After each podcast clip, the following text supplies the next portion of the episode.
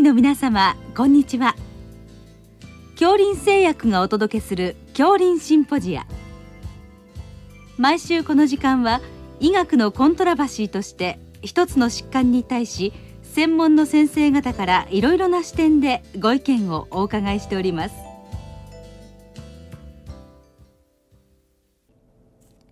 シリーズ。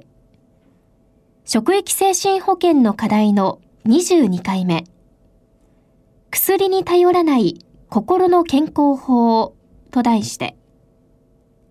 独協医科大学埼玉医療センター心の診療科教授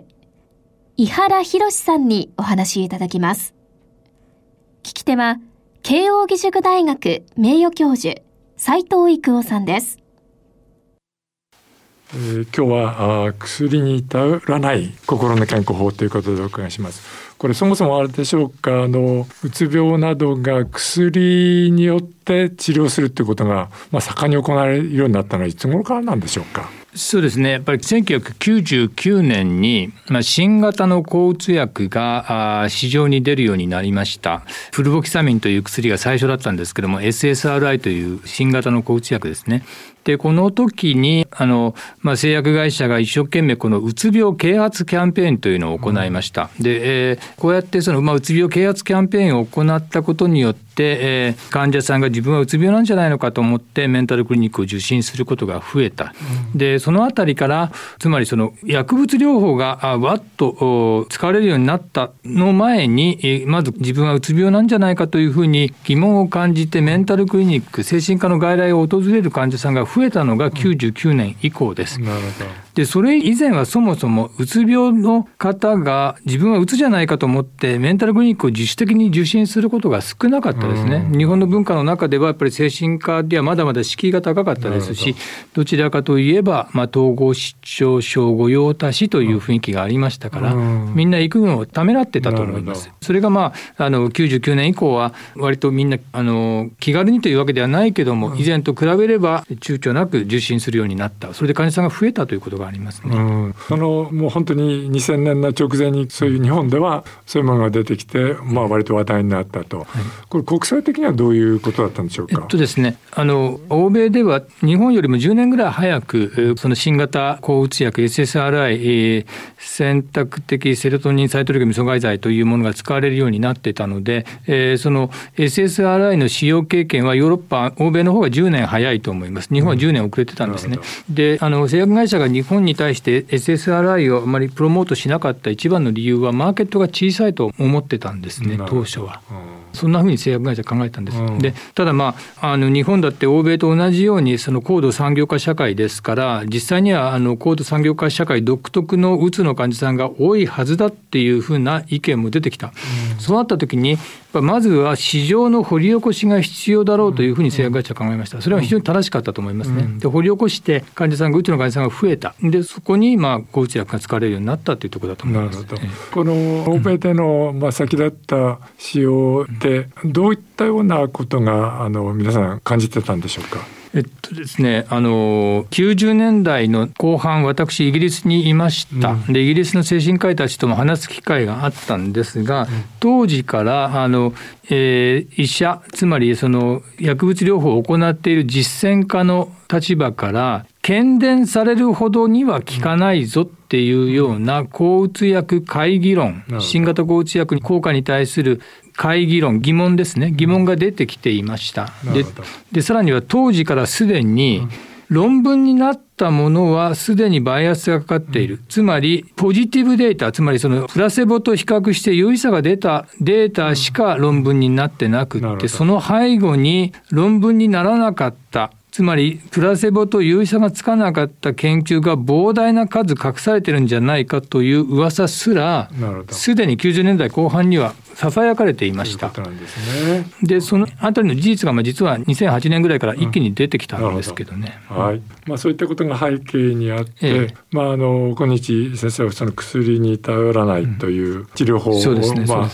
あのやってらっしゃるということなんですけど、うん、具体的にはあのどういうポイントが重要なんでしょうか？はいあの今日薬に頼らない心の健康法という言い方をしました、うん、で結局健康を作ることっていうのは薬で得られるわけではなくて生活習慣です。例えば、えー、風邪にかかりにくい体を作ろうと思ったら抵抗力のある体を作ろうと思ったらやはり睡眠運動食事を気を使って、まあ、体自体ある程度丈夫にしなくちゃいけないというところはあると思いますね。で心も同じなので心の健康法つまりうつになりにくい心になるあるいはうつになった場合にも、えー、その症状が軽く早めに回復できるような心と体を作っていくということが必要になってきます。でそういう健やかな心と体を作る方法は薬ではなくてやはり生活習慣なんですね、えー、そうなった時に睡眠運動、えー、食事ないしアルコールこういったことを見直していく必要はあると思います。なるほど、えー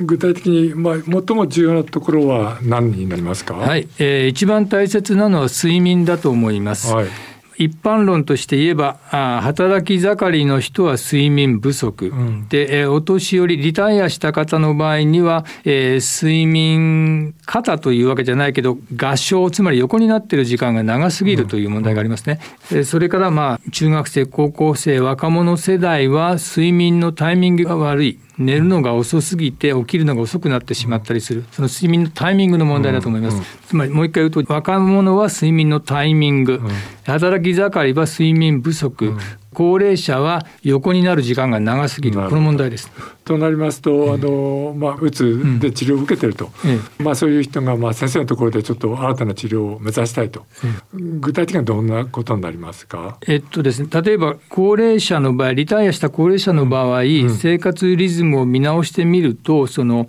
過度の安静過度の合唱がある場合があるんですね。で特にそのもう一つの問題として実はいわゆる激励してはいけないっていう激励神話というのが精神学の世界にあって、これは何の根拠もないんですけどもはっきり言っちゃえば。で高齢者に対してあまりにも安静をお勧めしすぎると良くないんです。やっぱり安静というのは体にとって侵襲になります。安静は侵襲なんですよ。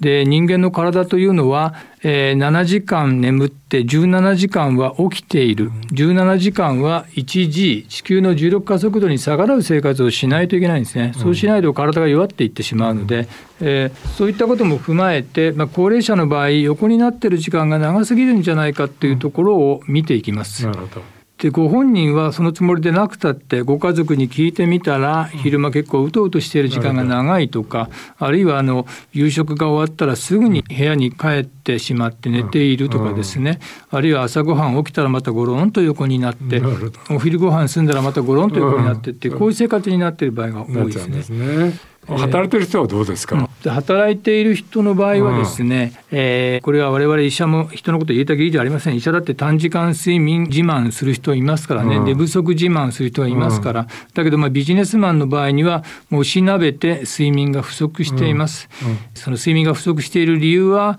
長時間通勤があったりする場合もありますから、なかなか難しいんですけども、あの一般的に日本人のビジネスパーソンは睡眠の時間が短すぎると思います。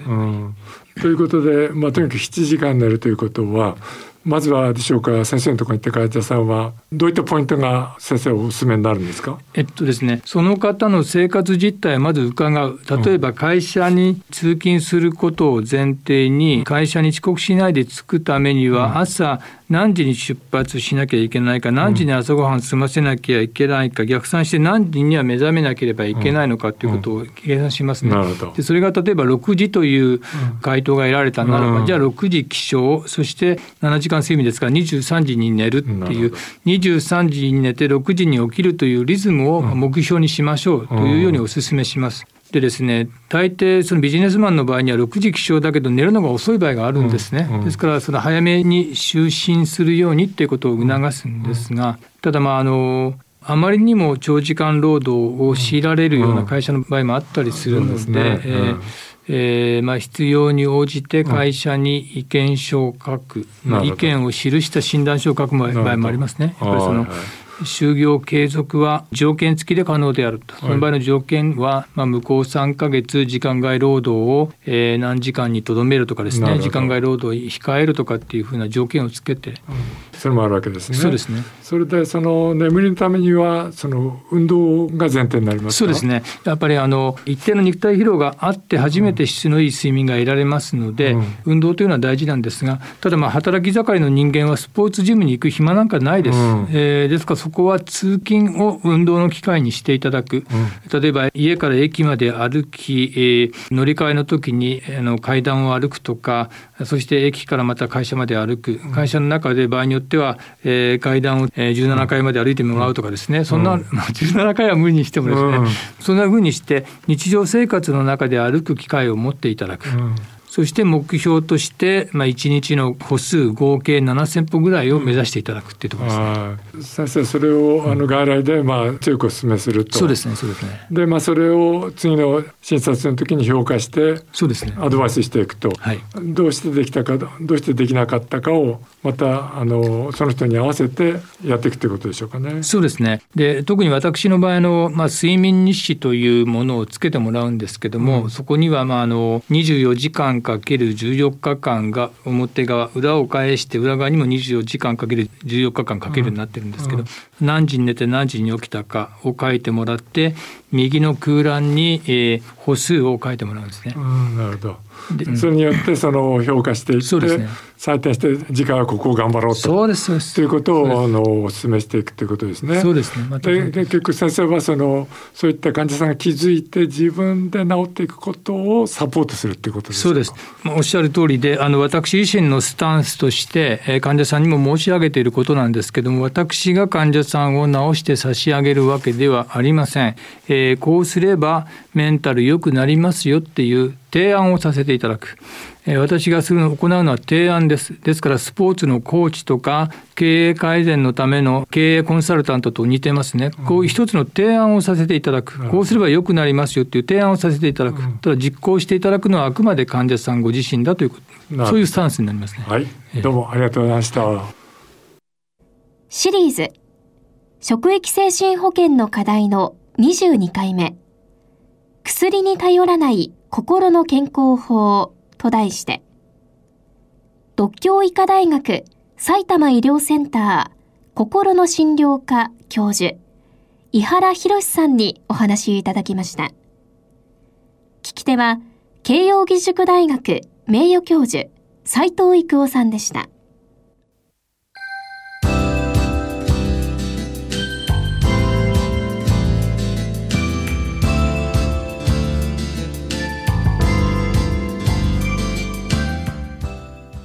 それでは恐林製薬がお送りしました恐林シンポジア。来週をどうぞお楽しみに。